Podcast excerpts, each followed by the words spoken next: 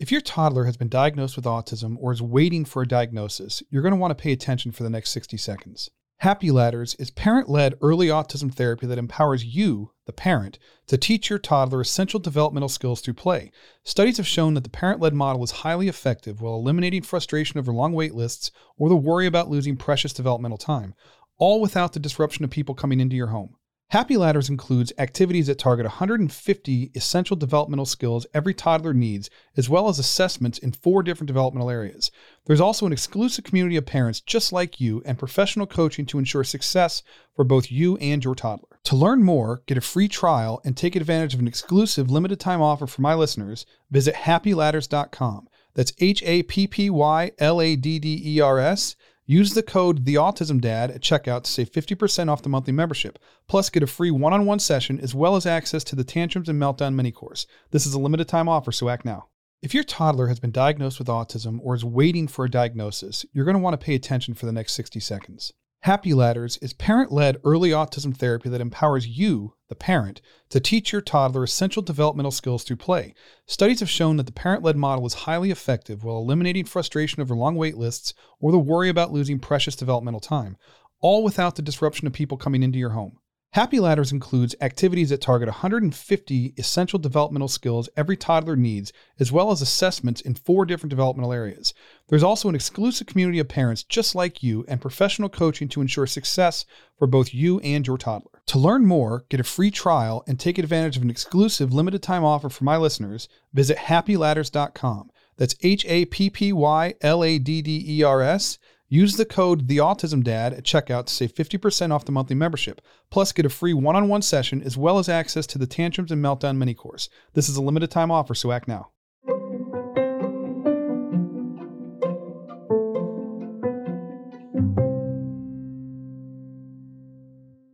My name is Rob Gorski, and you're listening to the Autism Dad podcast. Real quick before we get into um, talking about what today's topic is, if you could take a second and uh, rate or review this podcast on whatever app you happen to be listening to this on, I would really appreciate that. I didn't realize that was a thing, uh, but apparently it is. So if you could do that, it, it helps provide feedback for me, lets me know what I'm doing well and what I need to improve on. Uh, it also helps with rankings and things like that, so I can I can maybe reach more people and and uh, stuff like that. So I do appreciate that if you could do that. As for today's interview, uh, my guest is Eileen Silverberg. Uh, she's a life coach in emotional management. And until I spoke with her, I did not know that was actually a thing. I'm familiar with life coaching uh, and life coaches, but not. I guess I didn't realize there was there were sort of specialties uh, in that. And we had a fascinating conversation. Uh, she's also the author of a book called A Warrior of Light: A Guide to Inner Wisdom for Challenging Times. And Eileen and I have a conversation today that I think applies to a lot of us, and and that's about being caregivers. And you know, she she opens up very honestly about her personal journey with her mother, and uh, you know what that was like for her to to become a caregiver uh, for her mom. I'm a caregiver for for my three kids. A lot of you out there are caregivers for uh, whether kids or elderly loved ones or siblings or or whatever. And so, you know, it's really important that we we have conversations about this because it's important that we number one take care of ourselves uh, and and sort of deal with the the emotions and the struggle that a lot of caregivers face. Uh, being a caregiver is not easy. It's it's it's very challenging on good days, uh, but it's also very rewarding and it's it's life altering in so many ways. And uh, Eileen and I had a, had a really good conversation about this, and I want to share that with you guys. Uh, and I will do so right after this quick commercial break. So please stay tuned. We'll be right back. And we're back. And uh, as I said in the intro, I'm um, speaking with Eileen Silverberg. Uh, she is a life coach and uh, a life coach in emotional management. I've, I've actually never heard of that before in, until now, and that I'm this is fascinating. We've been talking for a little bit uh, b- before this, and it's I didn't want to get too carried away with that because it was it was uh, a fascinating conversation. Thank you very much for coming on the show. I really appreciate it. Um, Thank you, Rob. Thank you for having me. It's a pleasure and it's an honor to be here. Thank oh, you. Well, thank you. Uh, the, you know, you're also the author of a, of a book called Warrior of Light, uh, a guide to inner wisdom for challenging times, and it sort of focuses on your experience as a caregiver for your mother. Yes. And, and sort of that Yes. journey that you went on to sort of, um, I don't know, find yourself kind of a, right way to, to say it? find myself through the journey of, of a, lot of fog of not knowing what to do when you're caring for someone Mhm. who you love and it happens to be your parent because that also plays uh, a, a key factor there Yeah, because the dynamic I- switches. the dynamic switches especially if it's uh, type a parent and has been that that parent right if it has been like that cute little mom that she always went along and she loved to cook and she was sweet as pie, then I'm not saying it's not difficult. It, and I can, and I know because I speak with so many caregivers and it's so sad because that's, they feel so sad for their parents. But then when you have also the, the strong parent who does not want to hear you giving orders, that's Mhm. another dynamic. So caregiving is tough. no matter where you go. that was tough. that was definitely my grandmother. We, we were talking about that. My my my grandpa, uh, when he moved in with my parents, um, before he passed away, he he could be a little stubborn, but he was very, he- in my view, he was kind of easygoing and and joking and, and fun, and he was struggling a little bit with the change in uh, sort of loss of freedom, I guess, in a way, uh, because he became more limited in what he can do. And my grandmother, uh, she's a pistol, or she, she was a pistol. She, she, she, man, you just don't mess with her. she's very, she's very stubborn and very, uh, very opinionated and, and, and very much not afraid to share those opinions with you. And so, um, you know, she, when she was in the nursing home, I, I was always concerned that her personality would be a little bit too much, maybe for Mhm. them. But everybody loved her. You know, they they broke through and and uh, and she ended up really enjoying the people that were there to take care of her. They were amazing, Aw, that's and great. and it was just a. So I I I, I get the difference because I got to see sort of opposite extremes. exactly on the spectrum. exactly.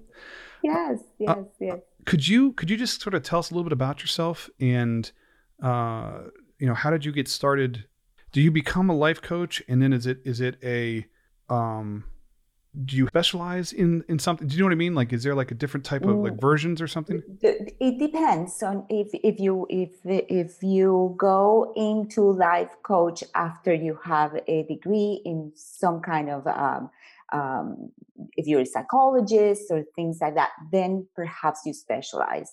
I didn't. I went as a life coach, okay and I um def- I founded a meditation. Um, and it has the, the, copyrights, and I'm very proud about that because it was complete different at the time meditation where I implemented basis of uh, Hawaiian practice that I use, Ho'oponopono practice, which has forgiveness, has a lot to do with um, the purpose of life. And I integrated all that into the five senses meditation. So when I did that, I started noticing that a lot of people were coming to me not only to learn how to meditate, which I started coaching for that, but then as we did the exercises in the meditation practice, a lot of things were coming up. Um, things about depression, unhappiness, difficulties in, in, in relationships, difficulty in taking care of their parents, things like that. So the meditation helped, and I became their go-to person for Mhm. different situations. So I I did. I got my certification as a coach, and I I call it emotional coaching because it's truly it's a wellness coaching. Mhm. I do not do things I know what is not my realm and mm-hmm. where I see people that I definitely feel that they may need somebody else. I'll be very happy to say I think you need to go to somebody else. But as for for the most part, what we need is someone first that could listen to us and then someone who that person that you listen to that, that is listening to those people one is say listen we can fix this quickly let's shift how you're seeing it Mhm. and i'm great at shifting things I always say I love sunglasses, and every time I buy a pair of new sunglasses, some have a, a pink uh, hmm. glass, mm. some other have blue. Every time you look out, you dif- you see differently. I have semi master, and you know, because sometimes myself, when I put the glasses, it's like, oh my gosh, what's happening here? But I have mastered how to look at people with respect and love and saying, okay, let's look at this differently. Mm-hmm. And the moment you do that is the moment where you can say, oh, wow, this is, I can choose to see it differently. Therefore, it feels differently. So emotionally, you shift. So that's where the emotional coaching comes from. So, for people out there who aren't familiar with what a life coach actually does, like what what is the difference between like a life coach and uh, like a therapist, for example? A, a, a life coach will be someone who, first of all, you get to feel more personal when you're speaking. Mm-hmm. Um, usually, this session does not have you sitting down and you talking, mm-hmm. and the person just being there listening and then you come back next week to explore perhaps the same problem. As a life coach you just want to give them tools to be able to move forward. As a life coach for me wellness coaching um, emotional coaching i said okay what is it? And this is the key. What is it that you want to change? Because most of the time we don't know what we want. Mm-hmm. I mean, if, if I were to ask you right now, I mean, even sometimes for dinner, what do you want for dinner? Oh gosh, I don't know. Eh, so we're, we're very, we're, we have been built to not necessarily know what we want because there's a lot of reasons why we don't. Because what if I say something and the other person who I'm with doesn't feel that way? What if I'm not taking somebody else in consideration? So we have learned how to push the what I want. So I get the person to know what is it that you want? One or two things. It cannot be everything because mm-hmm. everything means that you'll be with me forever. And hopefully, you can actually move forward and then maybe call me one day and say, Oh my gosh, this is great. I've done very well here. Perhaps I need a different coaching for another area of my life. But mm-hmm. identify what you need at the moment. What would you like? Then committing a small amount of time so this is not where you come in and there are endless sessions. So for a, a wellness coach and emotional coach, you want to say, okay, let's do a session of 30 days. Mm-hmm. That's it. And hopefully from there on, I want you to go and, and, and figure out life and then come back later. So the idea is to be able to let them go and figure out if the tools they're using and the homeworks that they're getting, they're implementing them and they can see changes, which usually I have to say I'm I'm very good at. so so this is more of a short term thing as opposed to like ongoing uh, yes. therapy. So, so like you would you would go and um, sort of help people to maybe better understand the direction they need to go in yes. and then help them sort of come up with the tools to do that and then sort of they can fly away or or they, they can fly away or experiment. And usually what i do is uh, you know it, one of my packages will be okay 30 days which is great for people. First of all people feel like you think i can do this in 30 days? Of course you can. Mm-hmm. of, of course you can. Then once a week we meet for you know a great chunk of time. Then i follow you during the week with small you know 10 minutes 15 minutes maybe a text maybe a phone call really quick. How you doing? Are you doing this? So it's it's having that accountability. It's like an accountability partner there to make sure that you're doing what you committed to do because at the beginning clearly 30 days takes for you to start forming a habit. But you need that. that person to be able to do it. So hopefully within 30 days if you follow the guidance, then within 30 days, you're going to see improvement. And once you see progress, you feel empowered, you feel better, you believe in yourself. And then why is it, why do you have to do it for me? You're going to do it for yourself. So I like it that way. And uh, it, it, it works really well. I mean, yes, maybe later on somebody calls me and say, Eileen, I, you know, I went backwards on this and that. Then we reassess. Do you really need me, or or can we just do it in one session, an hour or so on? Um, but for the most part, that's what it is, and I love it because to see people realizing I can do something about it. I have the power to change a belief system. Usually that's what I change a belief hmm. system. Um, but you have to get to it before we, we, we move forward. Yeah, I, I guess I never, like, I'm familiar with life coaching. Um, I, I guess I, I, I always wondered what exactly the, the, the difference was. Um, I, I believe that there's amazing therapists out mm-hmm. there, and I I know that a lot of people benefit tremendously, and I have Im- immense respect. Now, to me, many people that go to therapy, and and.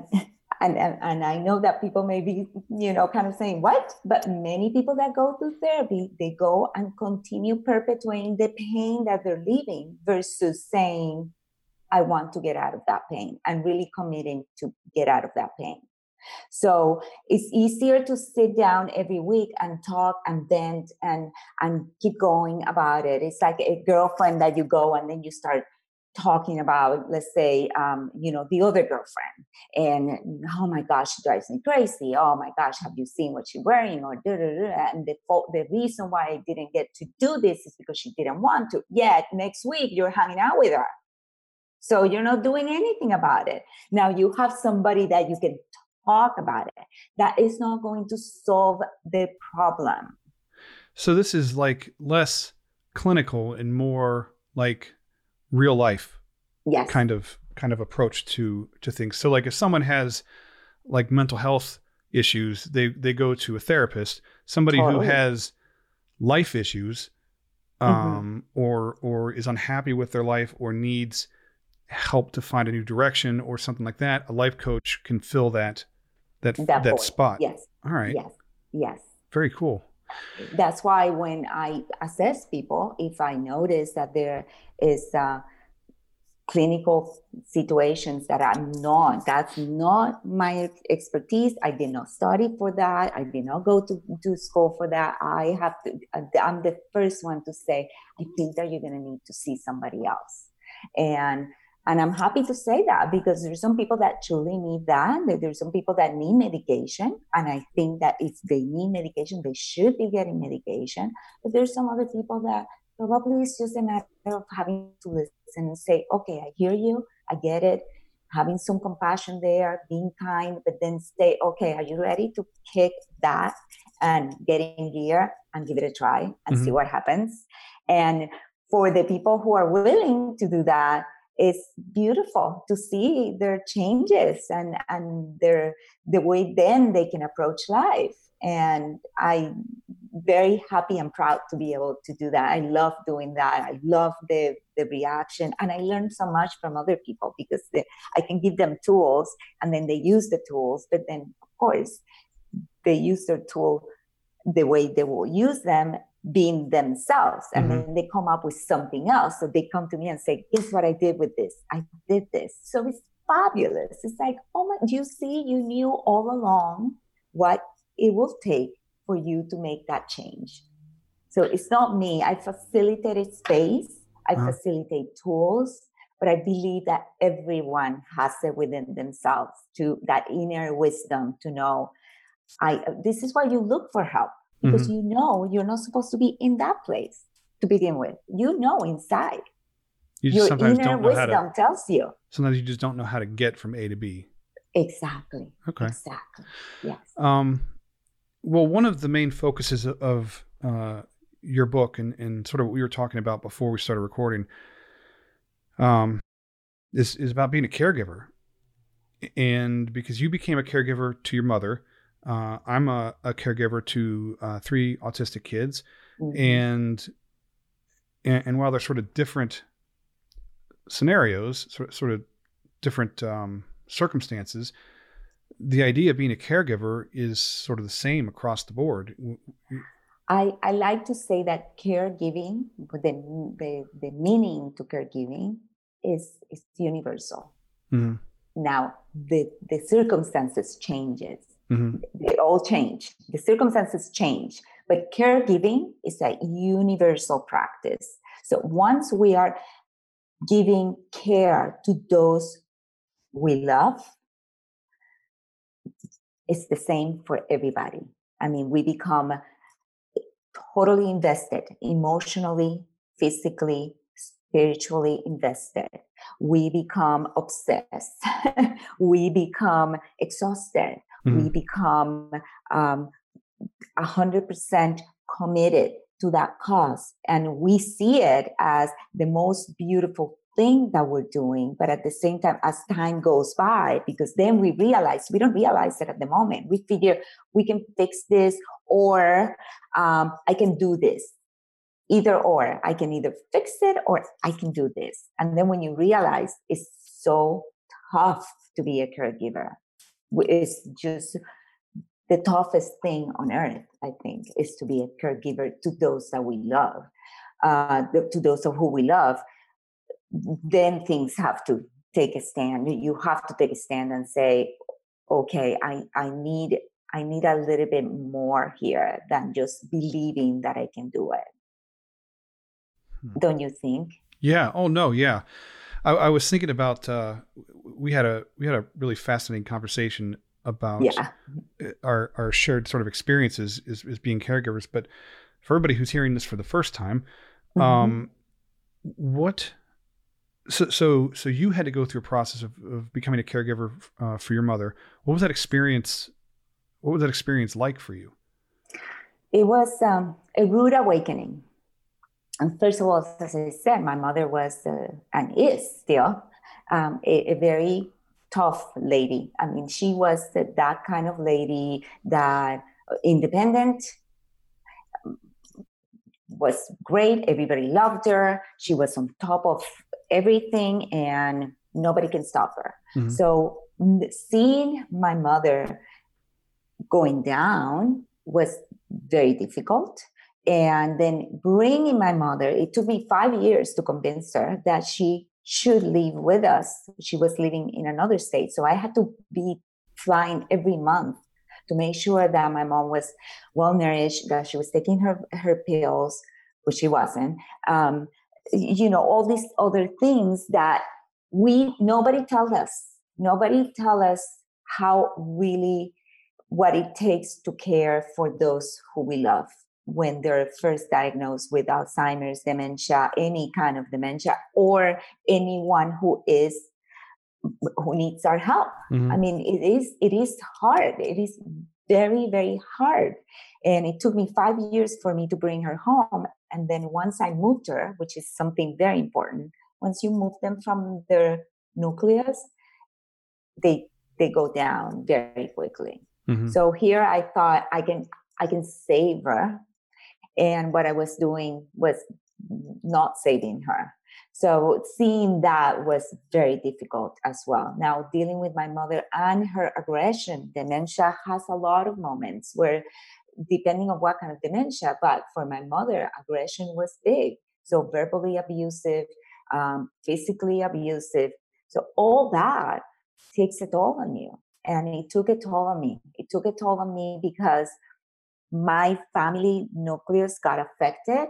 I was not taking care of myself. I didn't know how to take care of myself because my mom was here and I had no time to think.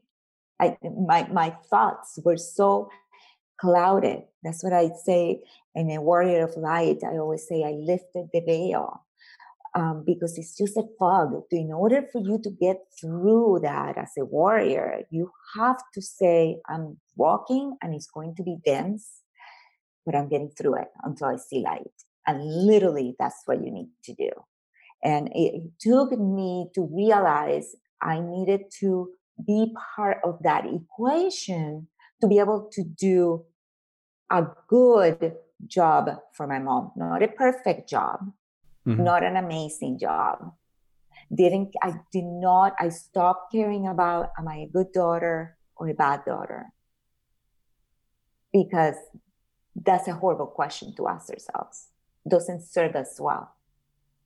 When my grandfather moved in with my parents, there was sort of this um, kind of weird period of time where, where, where you have to sort of adapt to that sort of switch in dynamic. Like it, goes from your parent caring for you to you caring for your parent.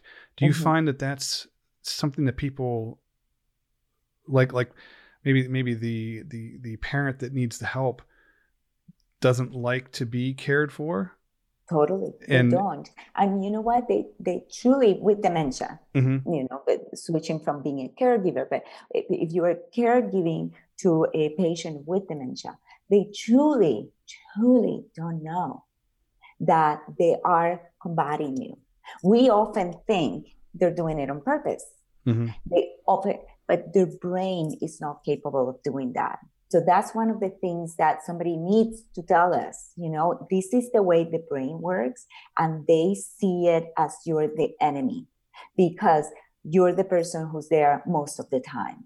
Mm-hmm. Now, once I realized that and coming from, as I said, a, a practice, a philosophy, a Hawaiian, a very ancient Hawaiian philosophy where I feel that I chose this.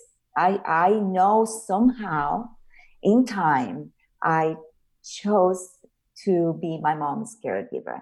And I know it, it, it sounds for, for many people may sound difficult, but once you realize, okay, I made this path somehow, I forget now as a human, then you say, okay, if I chose it, I have some power. And by that means, I was chosen to care for her, there has to be a way of doing this. And realizing later on that this is part of who I am, who I'm supposed to be. This is this is part of me.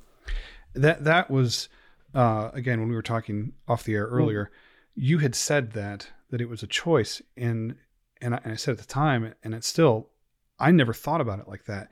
Mm-hmm. You know, because with with my kids, um, and even my oldest, my oldest, and not everybody knows this, but it's it's not a secret or anything. But like my oldest is adopted. I I, I adopted him, and I've mm. raised him since he was a year old. There you go. I mean, it's it's, it's a path that you you were meant to have because you chose it. Like we were saying, like not everybody would make that same choice. Like to me, it just seems like the automatic thing to do. Like they're your kids, you you do you take care of them, but that isn't always the case. You know, people, exactly. some people choose not to do that. There's dads that, uh, you know, if something gets difficult, they take off. Yes. And, and so I, I guess it, maybe it was more of an unconscious choice or a subconscious choice, but I chose to, to, to be here for my kids. And well, as spiritual beings, as I believe that we are, our subconscious, we, we down up there somewhere, mm-hmm. we know what we're supposed to be doing. Now, us consciously, we don't know. So we believe that we're making that choice. That you you decided, okay, I'm going to adopt, but you know you adopted consciously because you made a pact of as being a spiritual being had to enlarge and uh, and come from that source of love through that journey.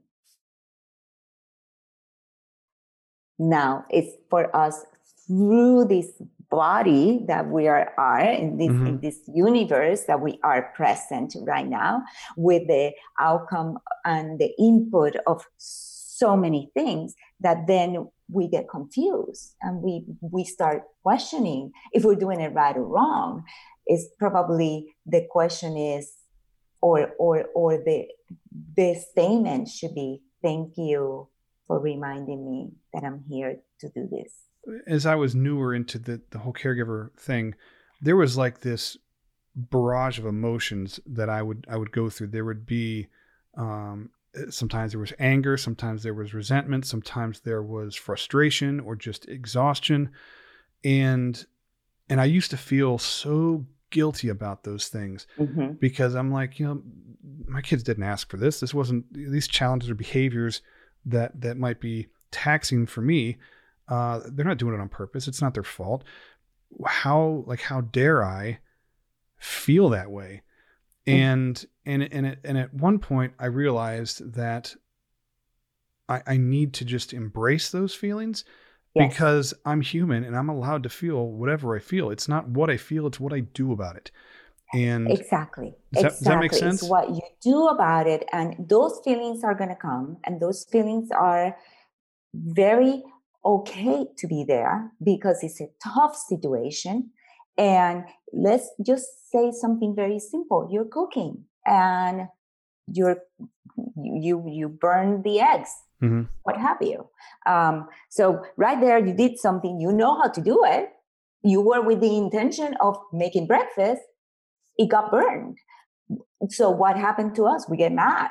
How stupid! We do all these things. What's wrong with me? So so that's what happens. I encourage everyone, and I encourage myself. I know people sometimes think, "How, did you become that way?" I, I mean, like, are you always this way? I remind myself constantly um, that I this is the way I choose to see life, and when I choose to see life like this, life is so good to me. So I always say, welcome those feelings and label them.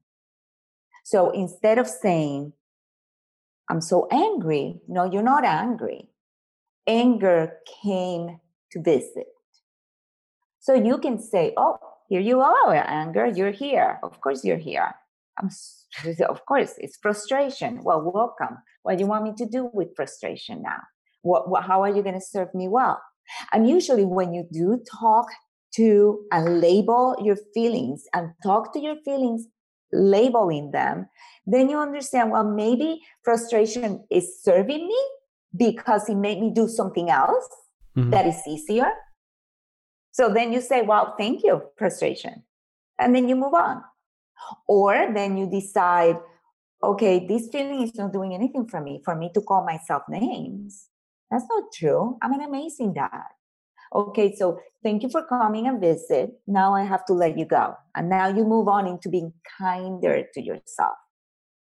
So it does take practice. It does take homework. I always say, and in my book, A, Warrior of Light is packed with different techniques that I use, but you have to use them. Mhm. If you don't use them, it's normal for us to treat ourselves like we're last and that we are doing everything wrong because most of the time we're being judged by other people since we're very very young and that's what we see. That's what we have seen. That's how we have grown.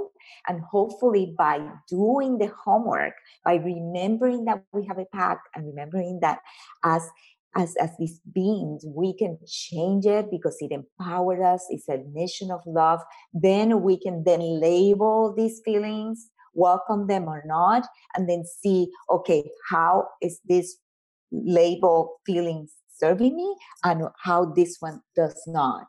And learning when to let go and switch for something else. How would you like and how I- teaching those to our kids is important. Y- yeah, yeah, I could see that. Yes, yes, generational, I think is, is so important for us to be that mirror because they're watching us, Rob, Mhm. constantly. My daughter was an adult, I mean, an, an adult. uh, She was not a little girl when my mom came to see me. And one of the things that touched me the most was when she she actually wrote me a, a card where she said, I am so proud of you, not only for being selfless and loving and giving so much to our family, but because you take care of yourself, mom. She was watching me all along, and I had no idea. And that's what they need. They need to know my mom or my dad is not just hanging in there, they're enjoying life. It's important. So teaching perhaps that rule of let's label our feelings and calling them and seeing how uh, see you know viewing how they're working for us or not i think is a great strategy for every caregiver as a parent to teach our children. Yeah and, and like with with my kids for example they they whether I realize I'm teaching them something or not, they're they're mm-hmm. always paying attention and and they pick up on things that I don't even realize that I'm showing them. And right. I'd like to think that most of the time that's a positive thing. but yes. you know, one, one of the things, you know, and we're going to get into self-care in a second here, but one of the important things for me is to to especially like now on uh, lockdown with the pandemic um, mm-hmm. I think we're at 100, 111 days today. Yeah. Uh, we have to take care of ourselves. And, and how can I, how, how can I expect them to take care of themselves if I'm not leading by example? Exactly. And, and so that's, that's something that I'm, I'm struggling with, but I'm very, very focused on, on doing. And, uh, and, and so I think it's sort of the, the same kind of principle that you were, you're sort of modeling, uh, for your kids and, and, and you don't realize how much they're picking up on until you find out. And hopefully it's positive things but it, but if you're not paying attention it, it, could be the opposite and that's that's a problem um, as well. And and I wanted to ask you uh, before we got into the we start talking about self-care has has your journey as a caregiver or, or becoming a caregiver or, or however you look at it, has it changed you in any way? Totally. It, it totally changed my life. I I I have to say that 92% of the time I wake up and I I am grateful for the opportunity and the the, the experience of uh, caring for my mom because I learned how how to emotionally manage myself in a positive way. Mm-hmm. And because I saw how negatively I was doing it. So I, I was so self-aware. I being self-aware is one of the things that I have learned through this journey.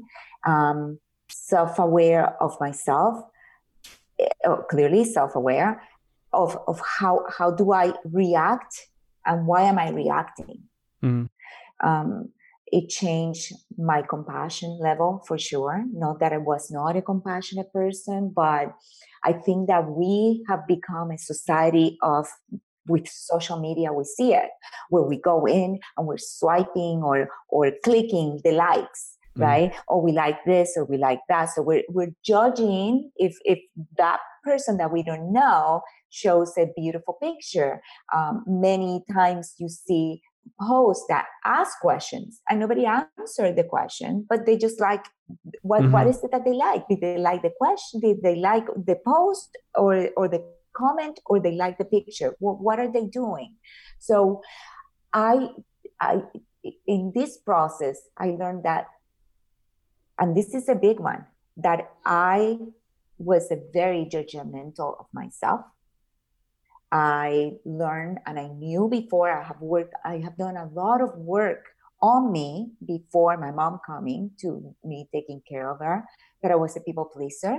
I call myself a recovered people pleaser. um, and it, it, I went back into being a people pleaser when she came. So I'm grateful for that because it teaches you that you're in a constant journey of restructuring yourself. So when you think you got it, you better be self aware all the time because you may slip the other way. So as a people pleaser, I I had to stop and say, I am destroying myself because I'm just trying to please my mom. I'm forgetting that I exist. I'm forgetting that I have a husband. I'm forgetting that I have a daughter. I'm forgetting that I have a job. And I'm forgetting that I have friends. And I'm forgetting to understand that there's people out there that actually want to help me.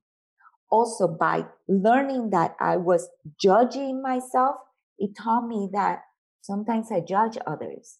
And this is such a big subject that I love to to to talk to people until you are fighting the bull in the ring. Do not say if the person is doing it right or wrong. Oh, if they yeah. should have taken the red uh, whatever that yeah cape yeah. or uh, I forget what it's called. Yes, I know what you're talking yes. about. Yes, do not do not uh, do not say that oh that he should have turned the other way or what was he doing at this particular point. Do not until you are in the arena. You don't know what goes on. So it have taught me when I go visit some caregiver support system just to listen and then instead of giving an advice, just saying, how about if I come for tea? Or how about if I come and, and relieve you today and you go for a walk? Because we're not going to tell them what we need, although we should. And, and yes, I walked into that arena. I learned how to do it. But at the beginning, I just learned that when we take upon being a caregiver, we human beings need to, instead of saying, is there something I can do? Just do. Just say, you know what? I'm coming over on Wednesday so you can go for a walk. Period. Don't give them a choice. Don't give them a choice because um, we judge it. We we are like we're judging that they're actually taking the walk or or making time for themselves. We're judging how they're doing it or you should not tell your mom, you should not cut her meat in, in the restaurant, for instance. This mm-hmm. is a, an example I can give you. Well, how do you know? You, you don't have a mother who has dementia and who cannot cut her meat and she feels very unempowered. And mm-hmm. the whole idea is to make them feel amazing as much as you can. So it, it, it's it, that that changed me completely. I am very careful on how I give advice. I'm very careful about looking at others, judging their experiences, mm-hmm. and um, and taking that ownership. Um, is hard because we don't want to think, oh no, I never judge. But I was if, if I was hard on me, I know I was hard on other people. So that's one of the biggest lessons I learned. Um along with being a caregiver, and, and we, again, we were talking about this, self care is so important and it's so often overlooked and, and ignored uh, mm-hmm. for a multitude of reasons. What, what role has self care played for you as, as a caregiver and why, why do you feel it's so important? It's, it's my mission to, to teach people how to self care. Uh, why? because it took me months and, and literally when i tell you months were months where i will not i mean it took me years even last year i did not go have my mammogram i was going through a very difficult time in my life with my mother and i i forgot and i'm one of these women that say you know use the time to make sure that this you know um, mammograms save lives. I'm the big advocate. I forgot. I forgot. I have a hip pain and I did not go to the doctor because I couldn't. So what happens is since the beginning, from the very moment my mom entered the dynamic in my house, I stopped exercising. I couldn't eat. So I was losing a tremendous amount of weight. I was not nourishing myself the way that I should have. And I realized after I had to send my mom back to Puerto Rico to take a moment because she wanted so much and I knew she couldn't go. But then I figured, okay, you know what? I need three weeks by myself to feed myself mentally, physically, and spiritually, and then commit to do it from that moment on for the rest of my life.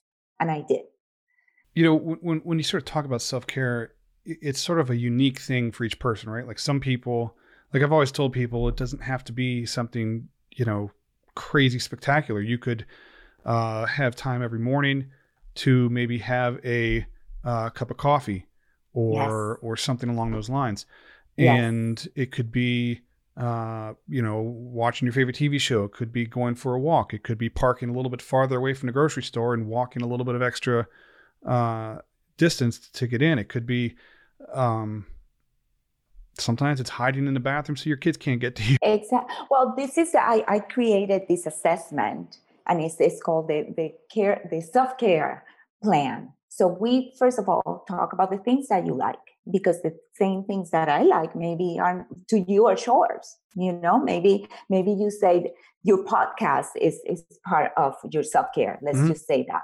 To somebody else, maybe this is a lot of work or the moment that you understand wait this i love the podcast but putting that much time is depleting me. That is self-care. That is being self-aware that something you're doing although it brings you pleasure if it's if it's not totally bring you that enlightenment and joy then you have to either modify you need to add something else or you need to subtract. I always say subtract modify and add. Mm-hmm. that's those three are so important in our life.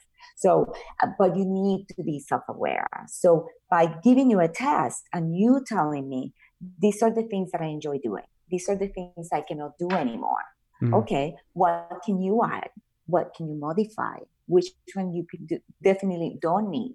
Then we extract and then we schedule them by schedule them in your phone, in your calendar, mm-hmm. then you are making yourself as important as, as that person that you love. And I always say it's not that you're more important, it's just that me too is important. It's important. Mm-hmm. Um, so making sure that what you're doing for self-care is is what you need to be doing. And yes, it's simple. I, I wrote an article that have so many, many views, and I'm so thankful and grateful. And it's called Self Care is More Than a Bubble Bath and a Glass of Wine. Because this is what people have taught us that if we're self caring, we're putting a mask or we're taking a bubble bath. And that's not what self care is. Self care is about having our basic needs met sleeping, eating, time for, for our spiritual part to be uh, fed as well, mm-hmm. and our physical. So if we don't have some exercise, if we don't have proper sleep, if we're not having our mind and um, it, growing and we don't have our spiritual practice growing, we're lacking. It's only four things that we need to add in our lives. Only it's so basic. And from eating could be, okay, for me, it's important and I can do two at the same time. I can take time if you do pray or you like to read a devotional or you want to listen to a podcast. Then you say, you know what, I'm willing to get up a little early, 20 minutes, so I can have my cup of coffee the way I like it, warm instead of cold, and have that time in a quiet space where I can reflect on what I'm reading or listening to. Right guilt. there, you you you did too. And that's and that's guilt free. I think that's important that's too. Guilt free. Um, yes. Yeah, self care is it's so basic, but it's so hard for people to to to wrap their heads around to commit to doing because there's they just uh, you know the parents that I've I've spoken to it doesn't matter where in the world you come from because parents are parents. And yes. and you feel like to take care of yourself you have to take away from somebody else. And that's not necessarily well it's not a good way to look at it because i mean yeah maybe my kids have to be downstairs occupying themselves uh, on the xbox or something for a little bit while i'm here talking to you. I can live with that. It's it's not hurting anybody. Yes. this is a positive yes. thing and and uh, it's going to put me in a better place to be a better version of me when I finish this up and I go back downstairs and and and sort of pick up the reins on whatever is going on down there. Uh, there's no screaming or anything like that, so I have to assume at this point that it's it's going smoothly. Every, everything is good. Everything is going smoothly. Yeah, bad news travels fast in my house, so I'll, I'll, I'll know. Um, do you have advice for caregivers. Um, you know, I, I, always tell people that when you become a caregiver, whether it's uh, you know a child with autism or something like that, implementing self care practices right from the start is mm-hmm. so important because then you're not playing catch up. Then it isn't like a foreign concept six months or a year from now or two years from now. Like, what do you what do you tell parents or caregivers um, uh, about you know self care? Also, you know why it's important to start from the get go. It's because the person you're caring for um, develops such a need for you that when you start caring for yourself, then there's another layer of guilt who will come from that person you love. Oh, you're not loving me. Oh, you didn't spend time with me. Oh, that means that I bother you. And that becomes poisonous in our brain. So when you start from the beginning, then it's, it's part of the routine. It's, it's a normal part of life. So I I encourage everyone to start, as I said, simple. Let's just start simple because I know it's, it's a big thing and, and we don't know and we have never learned that.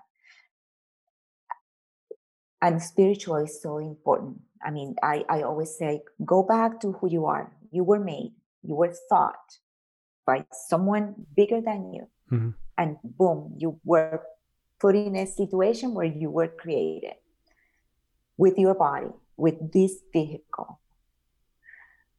This vehicle needs you, doesn't need anything else. It breathes by itself. You take a breathe and you don't even know you're breathing. Your heart is palpitating by itself. It's an amazing machine. So by saying, I'm going to take care of you for a little bit, then that's that's important. Now, how do you figure out what's important to you? do you like to to talk if you like to talk then do not cut your connections we tend to do that mm-hmm. if the other thing i encourage everybody ask for help we never do that's a big one and be honest and yes be honest say listen i need you i know i wish i could have a cup of coffee with, with you but i'd rather just have half an hour to go for a walk. I'm just saying, maybe mm-hmm. a walk is for you saying, Oh, you're kidding me. I don't even want to walk. I just want to watch, you know, Netflix. Okay, whatever it is. So then take that time and really use it and tell the person, instead of having coffee, I would appreciate to do this. Sitting down and doing the homework of what is it that you need is important. And and there's there's something important Usually, what you needed as a kid, what you didn't get as a kid, is what you're going to need now as a caregiver. Because that's where you were depleted to begin with. And it is your responsibility to give that to you, not anybody else. So, thinking of that is um, it's big homework, but it does alleviate a lot of okay, I don't even know what I'm supposed to do when I have time off. So it's trying to figure out your love language and then going and give that to yourself. So yeah. if you need words of appreciation to feel encouraged, then you need to know that you need to meet with friends who really support you, who really think you're kicking ass and they can sit with you for 20 half an hour and say and have a cup of coffee or some juice or whatever it is and say man you did such an amazing job. It's great and you need that. That is something that you cannot replace by anything else.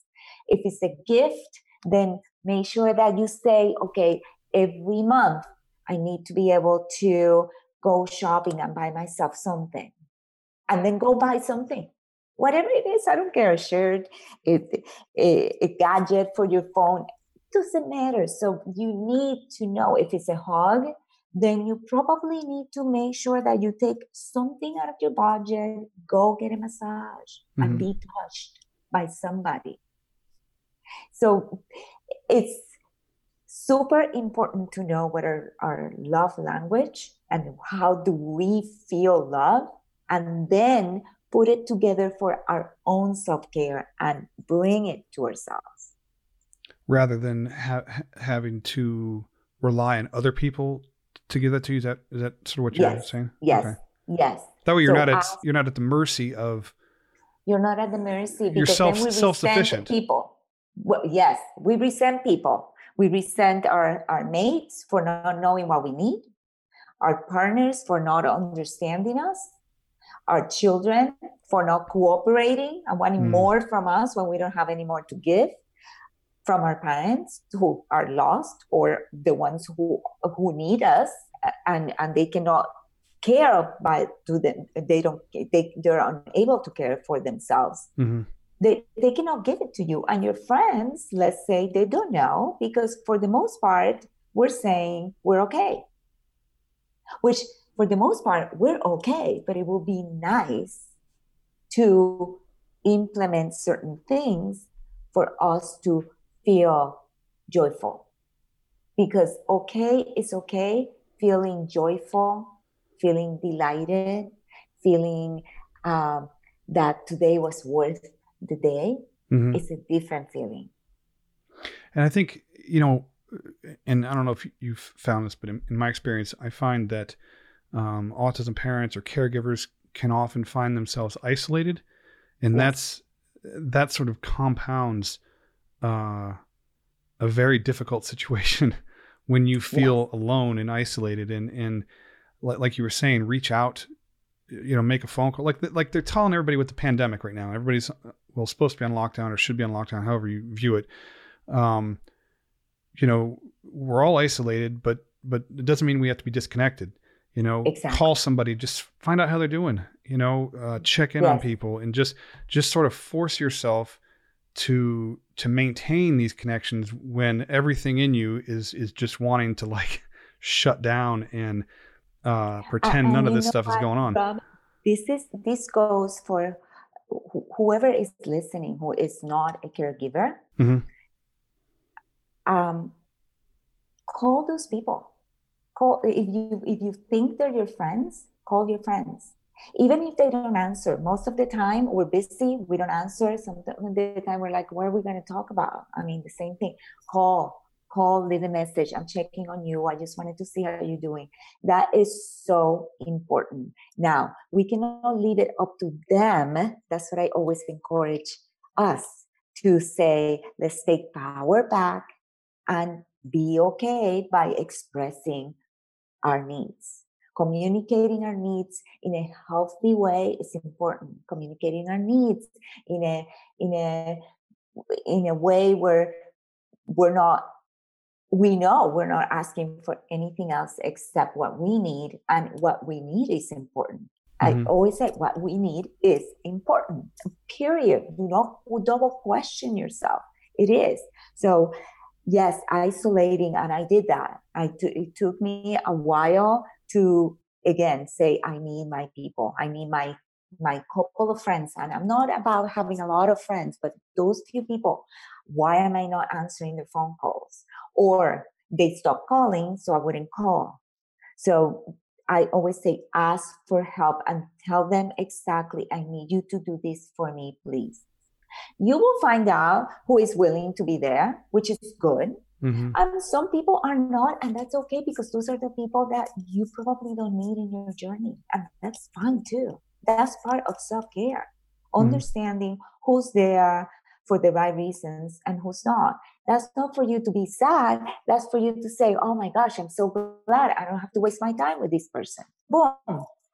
Well, and it's a, and and you know, there's a lot of times when you're dealing with uh, like special needs kids where you're where the situation that you're in is so delicate and so fragile and so easily um, disrupted that that you have to take an approach of you know you're either with us or against us and uh, and that's one of them right now. What do, what do you need, Emmett? Said you'd be done by three. Okay, well, it's a little bit longer than that. Can we just, you know, extend? Gatorade. Sure. Here's what I found on the web. No. Uh, Hey, Google, I make some Gatorade. stop. No, Emmett, Got it. goodbye. then he's talking now. Sorry, I don't know how to help with that. Now Google's talking. things you can try. Stop. It's not one thing; it's another. And and I, I hear you. I, I'm surprised he actually he actually waited 14 minutes beyond three o'clock. Aw. Uh, I, I know we, we sort of we sort of talked about the book as we went through, but what what inspired you to write your book?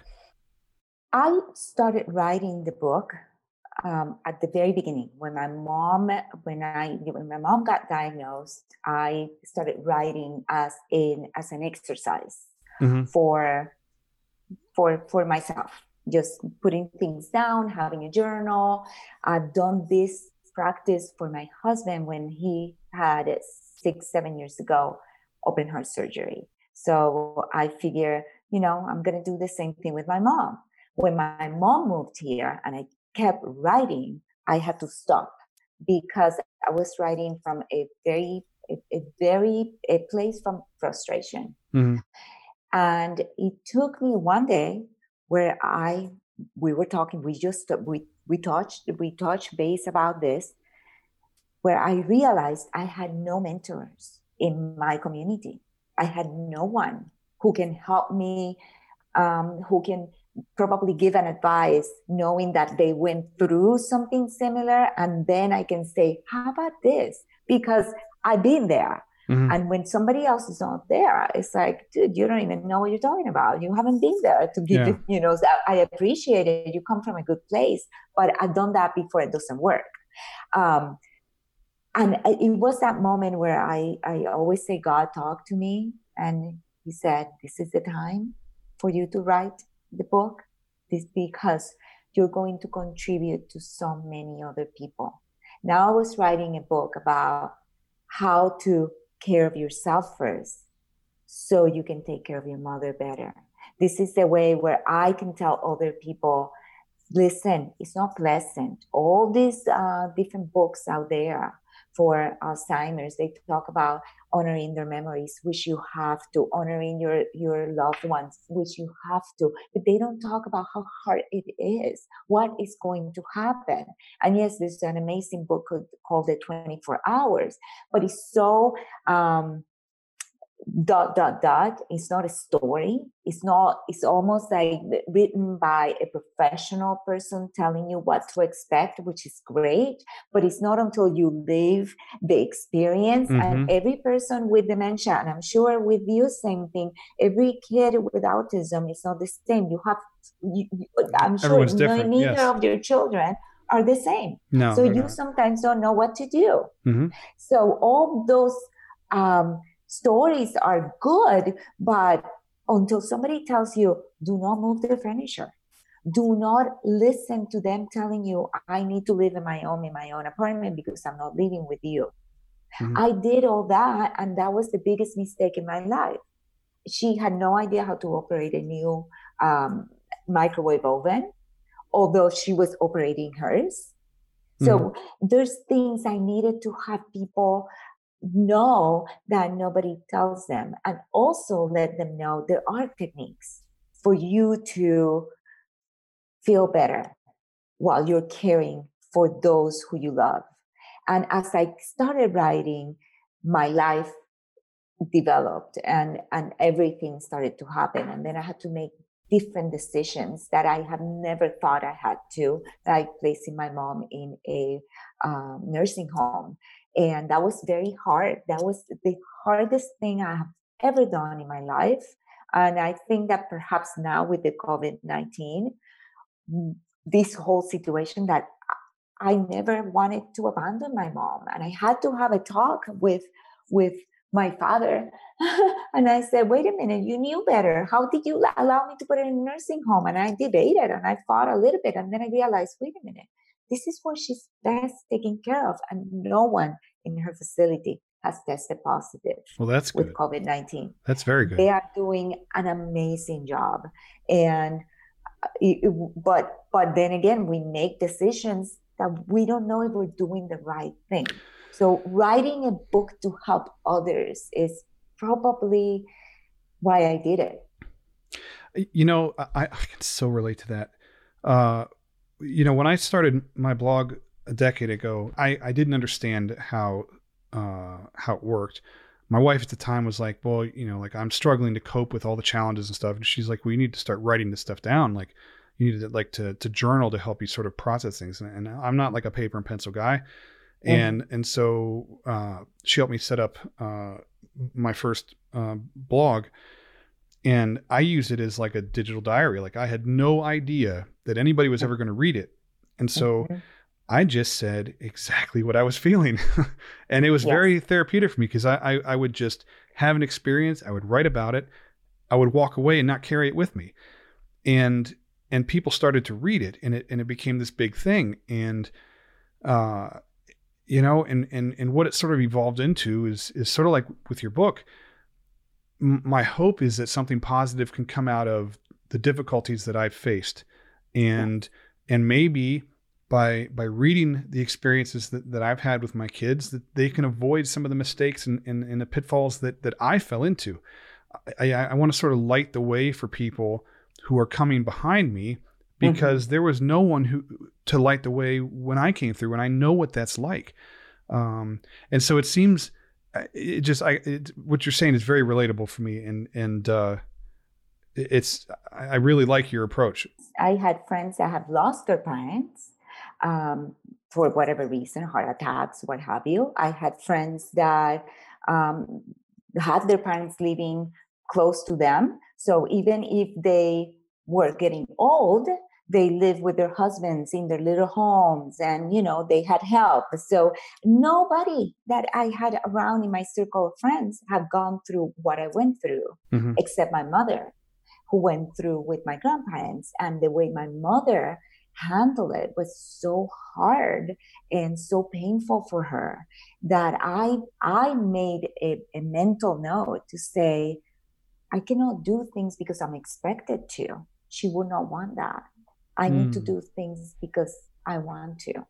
And find that intention finding in every even in frustration that's what i say label let's label our feelings because then we can see the intention behind that feeling where how is it serving me And so it's sort of a perspective thing, right? Is that, is Yes. That, so Yes. perspective is perspective is very very important. You can look at the same thing for days on end, and and then if you just shift your perspective, or somebody like I told you uh, earlier, I think we were off the air, um, that that I was so fascinated by what you were saying uh, when we were talking that it, that it challenges me to to to look at things in a different way yes. and it and it shifts my perspective a little bit and i'd never thought about i chose to be a caregiver.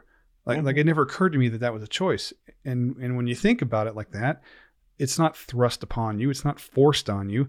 You made a choice to do that and that is empowering that that that that is it it uh it's a very simple thing to to to to recognize that just seems to escape uh, just 20 Mhm. years and I never thought about it Mhm. and uh and I'm and I keep sitting here thinking like my god like I cannot believe I never thought about it like that because you're absolutely right and it does sort of change the whole dynamic of what you're what you're feeling and it not puts you that you like- can sit down and maybe write down three things that you're proud of for that choice that you made yeah I really so like now that being exhausted is not going to be there it's probably I'm, I'm, I'm wow i've done this i am in, in, enhancing somebody's life because i chose to do it i feel you know so Yeah. so now you can write three things about yourself completely different Yeah, see, that's so that's so that's such a cool thing.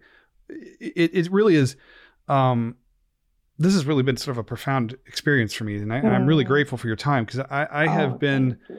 uh, you know, I've been there's been a lot that's been going on in my life that that has Mm. been very difficult for me, um, and difficult for my kids, Mm, and and and I sort of get sort of sort of stuck in a- a mindset mhm. and rather than you know realizing that that I am I am where I am in this moment in time because there are things that have happened to me but I have chosen to deal with them yes in a way that brought me right here and and so it's so not that I've ever felt I, don't think I'm a victim and I, so I don't mean it to sound like that but like you feel less like it's happening to you and Uh-huh. more like It's happening for you. yeah you're you're, Yes. you're more in control than what you realize and that's Yes. that's very um that's empowering and i i i've i'm gonna be mulling that over all day now so i, I I'm, I'm- you know what? I'm so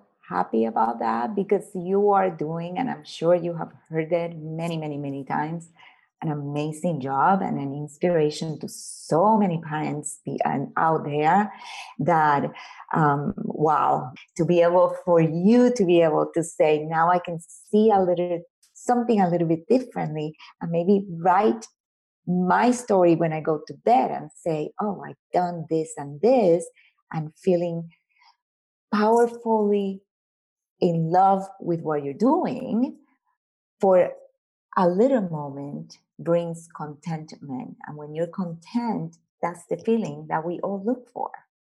it's balance hmm hmm i like that i i, uh, I really really appreciate your time um oh, thank you. Thank you for having me, Uh, Rob. it, it was it was an honor. I, I really appreciate it, and I will have uh, links uh, uh, to your book, and um, I'll collect like social media information and stuff from you. I'll, I'll have all that stuff in the sh- in, in the show notes so that people can uh, connect with you um, and, uh, and and check out your book.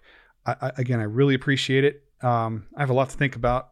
Uh, now, but I, I'm walking away from this feeling really good, and and, Oh, and I I'm just so happy. I appreciate that. I, I hope you guys, uh, as you're listening, um, s- sort of sort of have that same experience where, where, you- where you're where you're sort of challenged to think about things in a different way because uh, something as simple as that can can have such a profound impact on on the way you view your life and the way that you uh, perceive things. So, um, thank you you. become kinder to yourself.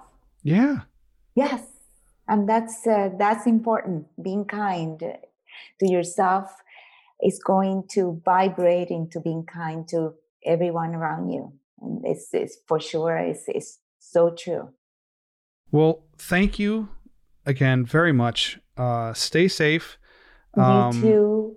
Stay safe. Keep taking care of those children the way you are. And I'll Great take job, care of Dad. I'll take care of me as well. yes, and take Uh, care of yourself, please. my my best to you and your family, and uh, I'm sure we'll be in touch. Absolutely. right. Thank you. It's an Take care. Rob. Thank you. Bye bye. Bye. Thank you. Bye. Before I close things out today, I just wanted to take a minute and thank Eileen for coming on the show and talking to us about being a caregiver and sharing her personal journey uh, in regards to you know becoming a caregiver for her mother. Um, you know that's something that it's not always easy to talk about. It's not uh, something that I, I think we as a society we talk enough about. Um, you know, being a caregiver is is sort of a sacred thing, right? You know, it's it's a time when, when it comes to like your parents, um, it's a point in life where the dynamic flips, and and you become the caretaker uh, for the people who um, took care of you all these years, and and that's a very emotional, challenging experience that I recently, you know, I watched my parents go through with with my grandparents, and uh, it, it really is an eye-opening experience. And you know it's not often that i can walk away from a conversation and and really feel like i have grown uh and and in talking with eileen she, she sort of challenged my way of thinking uh in ways that that is is sort of sparking some new connections uh for me and and you know my one of my biggest takeaways from today is is recognizing that I chose to be a caregiver.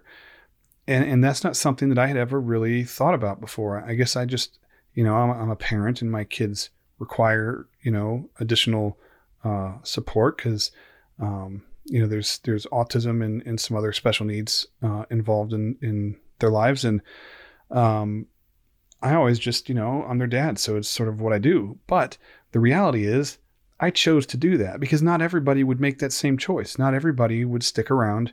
Uh, there's a lot of dads that that just they don't they don't do this, and and so it is a choice, and and so that just sort of kind of flipped my whole perspective around today, and um, it was a very cool experience. So I really do appreciate your time, Eileen. I, I will have all of her information in the show notes below. You can check out her book. Uh, I encourage you to do that. Um, her journey is is just fascinating. The way that she can um, describe a lot of the feelings that so many of us are dealing with every day. So I do appreciate that. Um, as always, you can find me at theautismdad.com. My information, uh, social links, and everything are at the top of the page. Um, please remember that you can subscribe to this podcast on any one of your favorite podcasting apps. Um, most of you have probably already done that since you're listening to this now. Uh, but the other thing, as I said in, in, the intro today, if you could please take a second to rate uh, my podcast, I would really appreciate that because it, it, helps provide feedback to me. Lets me know what I'm doing right, what I'm doing wrong. Uh, and I didn't know that was a thing. So if you could take a minute and do that, I would really appreciate that. Uh, outside of that, I hope everybody stays safe and healthy. Uh, things are getting crazy, and uh, COVID has sort of come back with a vengeance. So please be smart, wash your hands, social distance, wear your mask, and uh, we will get through this. I hope everyone uh, in your world, in your orbit, including yourself, stays safe and healthy. So I will catch you guys uh, next Friday. Have a great weekend. Thanks. Bye.